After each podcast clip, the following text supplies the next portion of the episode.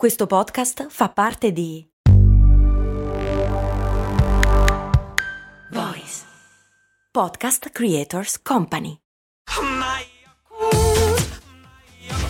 Se a volte ti senti così, ti serve la formula dell'equilibrio.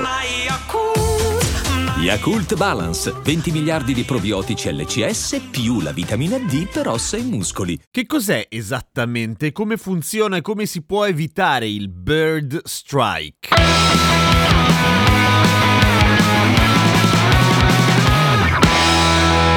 Ciao, sono Giampiero Kester e questa è Cose Molto Umane, il podcast che ogni giorno, sette giorni su sette, ti insegna qualche cosa. Mi rendo conto che da un punto di vista, diciamo, giornalistico sono in ritardo rispetto alla notizia dell'incidente delle frecce tricolori, perché di Bear Strike stiamo parlando proprio legato a quello, ma volevo far passare un po' di tempo, qualche giorno, nel senso che volevo affrontare la questione del Bear Strike da un punto di vista puramente tecnico, riuscendo ad avere un minimo di distanza dal punto di vista invece etico mio personale, nel senso che il recente incidente in cui ha perso la vita la bambina, che è l'ultimo degli incidenti in cui sono morti civili in eventi legati alle esibizioni delle frecce tricolori, il più eclatante è il caso di Ramstein in Germania, dove sono morte 67 vittime e sono rimaste ferite 346 persone fra gli spettatori. E quindi non voglio dilungarmi troppo nel parlare dell'eventuale senso che ha oggi giocare con gli aeroplanini militari che fanno fumo, che bruciano migliaia di chili di carburante a ogni spettacolo, esibizione, ma volevo appunto parlare dal punto di vista tecnico e basta, se possibile. Ah, pro tip, i Ramstein, il gruppo, si chiamano Ramstein proprio per quello, per l'incidente di Ramstein. Ma vabbè, ma questa è una nota a latere. Ora, com'è possibile che un uccello o degli uccelli tirino giù un aereo, verrebbe da chiedersi, nel senso è possibile che non siano stati trovati ancora dei modi e dei mezzi per evitare evitare che questo accada?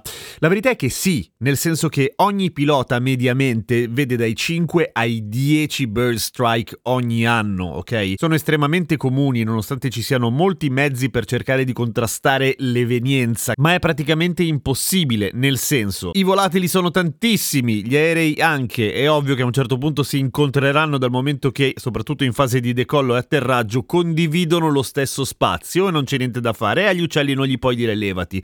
Puoi cercare di convincerli con tutta una serie di mezzi, dipende dagli aeroporti di cui parliamo, dipende da quanto sono grandi, questi mezzi sono più o meno efficaci o più o meno curiosi anche. Per esempio a Londra si usano i falconieri, cioè tra un decollo e un atterraggio, ogni tanto quando vengono avvistati uccelli naturalmente, ci sono dei falconieri resident nell'aeroporto che fanno volare i falchi e ovviamente non è che fanno fuori uno a uno gli uccelli che potrebbero causare dei danni, semplicemente fanno paura agli uccelli che si levano dalle scatole tendenzialmente ovviamente, e i falchi, essendo addestrati, ritornano poi dal falconiere, non si infilano nei jet degli aerei e non succede niente. Ci sono dei sistemi laser che ad esempio infastidiscono gli uccelli praticamente rasoterra in modo da rendere scomodo, se non proprio ostile, il terreno in cui si trovano e quindi andare a cercarsi qualcos'altro. E ci sono i cari vecchi petardi, non è che buttano le micette, si usano di solito le pistole da starter, quelle da gara di atletica per intenderci, o giù di lì, sono simili. L'idea è spaventarli prima, farli andare via in modo che poi si liberi il campo quando deve atterrare un aereo. Ora, sono molto comuni i burst strike in fase di atterraggio e decollo, questo non vuol dire che vengano prese sotto gamba, e perché si dice sotto gamba c'è la puntata di cose molto umane sul modo di dire sotto gamba. Ogni volta che un aereo viene colpito da degli uccelli, non solamente viene fatta un'analisi e un'attenta indagine su tutto l'aereo per vedere che non ci siano danni non solamente ai motori, ma anche alle ali, a tutte le superfici mobili, eccetera. Viene fatta anche un'autopsia sugli uccelli e voi direte direte ma chi se ne frega, cioè è ovvio che è morto per quello, sì, ma quello che guardano è cosa mangia quell'uccello, perché se si capisce che la dieta di quel volatile è legata a delle piante, ad esempio, presenti sul terreno dell'aeroporto, viene fatta piazza pulita di quelle piante in modo da rendere meno appetibile la presenza degli stormi da quelle parti. Poi i burst strike non sono solamente sui motori, non fanno danni solamente lì, anzi possono colpire ovviamente tutto l'aereo e possono fare casino su tutto l'aereo. Ci sono parti più sensibili sensibili, parti meno sensibili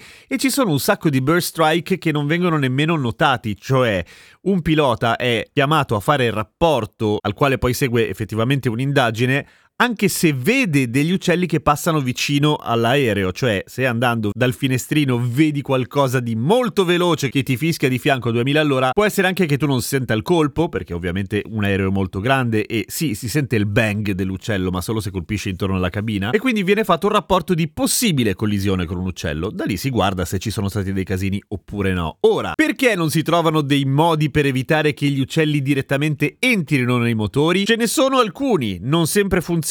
Non so se avete mai notato prendendo l'aereo che al centro del motore c'è una sorta di spirale disegnata sul cono del fan, del, della grossa ventolona davanti. Quella spirale, oltre a essere molto carina e avere un blando effetto ipnotico quando stai salendo sull'aereo, se c'è un po' di vento che fa girare appunto le palle del motore, ha lo scopo, ovviamente, come dire, non determinante, ma comunque meglio che niente, di creare l'effetto visivo di qualcosa in movimento per un uccello, cioè un jet completamente nero senza la spirale disegnata acceso è percepito come una superficie totalmente ferma e piana da parte di un volatile, ok? Almeno così, se non ti sta volando contro a 600 all'ora, noti che si muove qualcosa e magari cerchi di cambiare rotta. Però ovviamente l'efficacia di queste decorazioni è praticamente solamente a terra durante il taxing o poco più, nel senso che ovviamente in volo fa pochissima differenza. Ma ovviamente i motori vengono testati contro i burst strike in fase di progettazione più e più volte, anzi è una fase importantissima. Vi chiederete come fanno a prendere degli uccelli e lanciarli dentro un motore? Vanno al supermercato, prendono dei polli o dei tacchini, molto facile, e li sparano dentro con dei cannoni che sparano tacchini. Esistono,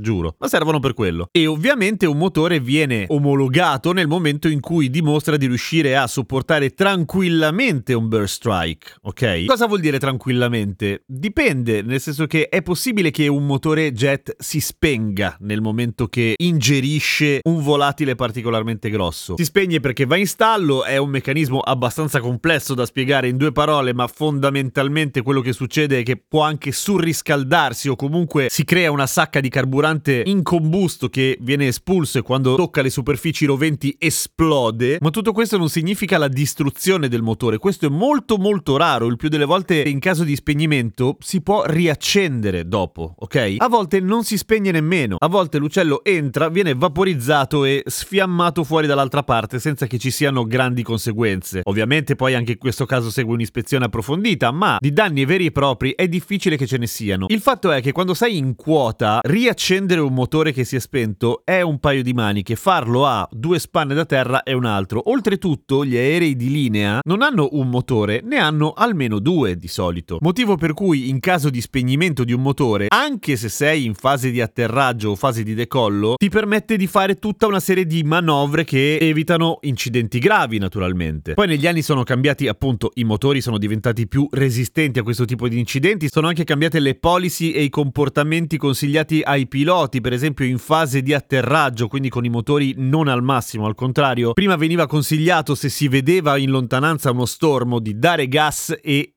cercare di evitarlo, ok? Cambiare direzione, fare un turnaround e poi riatterrare dopo. Ma il fatto è che si è notato che è molto meglio per un motore ingerire un volatile quando è a bassa potenza, non a manetta, per cui conviene a questo punto tenere il motore a basso regime, continuare l'atterraggio e passare in mezzo allo stormo, perché cambiare direzione non garantisce il fatto di evitare lo stormo, perché sono imprevedibili e quindi potrebbero scappare proprio nella direzione da cui state arrivando, ma garantisce il fatto di avere il motore a manetta, per cui più danni possibili possibili. In fase di decollo il motore è già a manetta, per cui c'è poco da fare. I burst strike di per sé sono praticamente l'unico caso, insieme all'ingestione di cenere vulcanica, del simultaneo spegnimento dei motori sugli aerei di linea. Nel senso che è una cosa che non succede praticamente mai. Quando si spegne un motore se ne spegne uno, difficilissimamente due. Quando succede è appunto per la collisione con agenti esterni, che siano stati vivi oppure che siano cenere vulcanica, poco importa. Nel caso dell'incidente avvenuto a Torino Caselle in cui l'aereo, l'Air Macchi, si è schiantato contro un'automobile perché avrebbe, ma ovviamente le indagini sono tutt'altro che finite, per cui non si sa ancora cosa è successo. Nel momento in cui sto registrando questa puntata, ovviamente. In quel caso lì si tratta di un aereo che era ovviamente a bassa quota nel momento di massima potenza del motore, per cui il maggior caso di danni possibili al motore in caso di ingestione di un volatile, e in più la Air Macchi MB339, che è quello usato appunto dalle pattuglie acrobatiche, ha un motore solo, per cui se si spegne quello, si spegne. Basta Basta. Ora, ho sempre considerato le manifestazioni militari, le parate e queste cose qua generalmente una cazzata, ma questo è un mio parere personale. Così come considero una cazzata la disparità di spese militari rispetto all'istruzione o un casino di altre cose che potrebbero essere molto più utili. Dopodiché questo incidente non credo che cambierà di una virgola la percezione dell'utilità delle frecce tricolori, anche perché se cercate incidente frecce tricolori e cercate questo bisogna specificare Torino, nel senso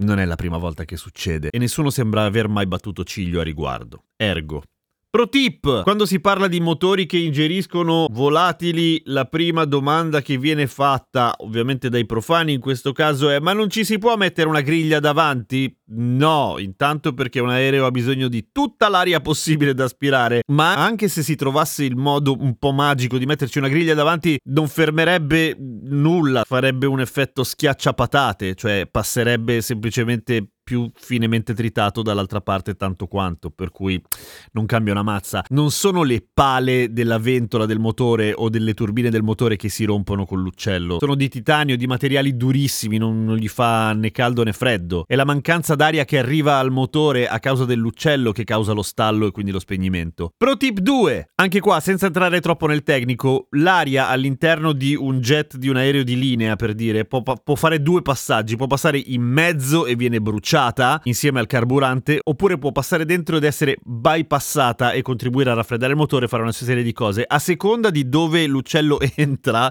cioè se nella parte centrale oppure nel bypass. Ecco, quell'aria lì normalmente viene utilizzata anche per l'aria condizionata all'interno della cabina dell'aereo, per cui quando un uccello finisce in mezzo al motore, dentro la cabina si sente odore di pollo fritto o grigliato. È vero, non è uno scherzo. E i rapporti dei piloti devono anche scrivere questo dettaglio perché dà delle indicazioni poi ai tecnici di dove andare a cercare i pezzi di uccello. Seguimi su Instagram, sono Radio Kesten, oppure su TikTok, sono sempre Radio Kesten. E soprattutto clicca segui su Cose Molto Umane sulla tua piattaforma di podcast preferita. A domani con Cose Molto Umane.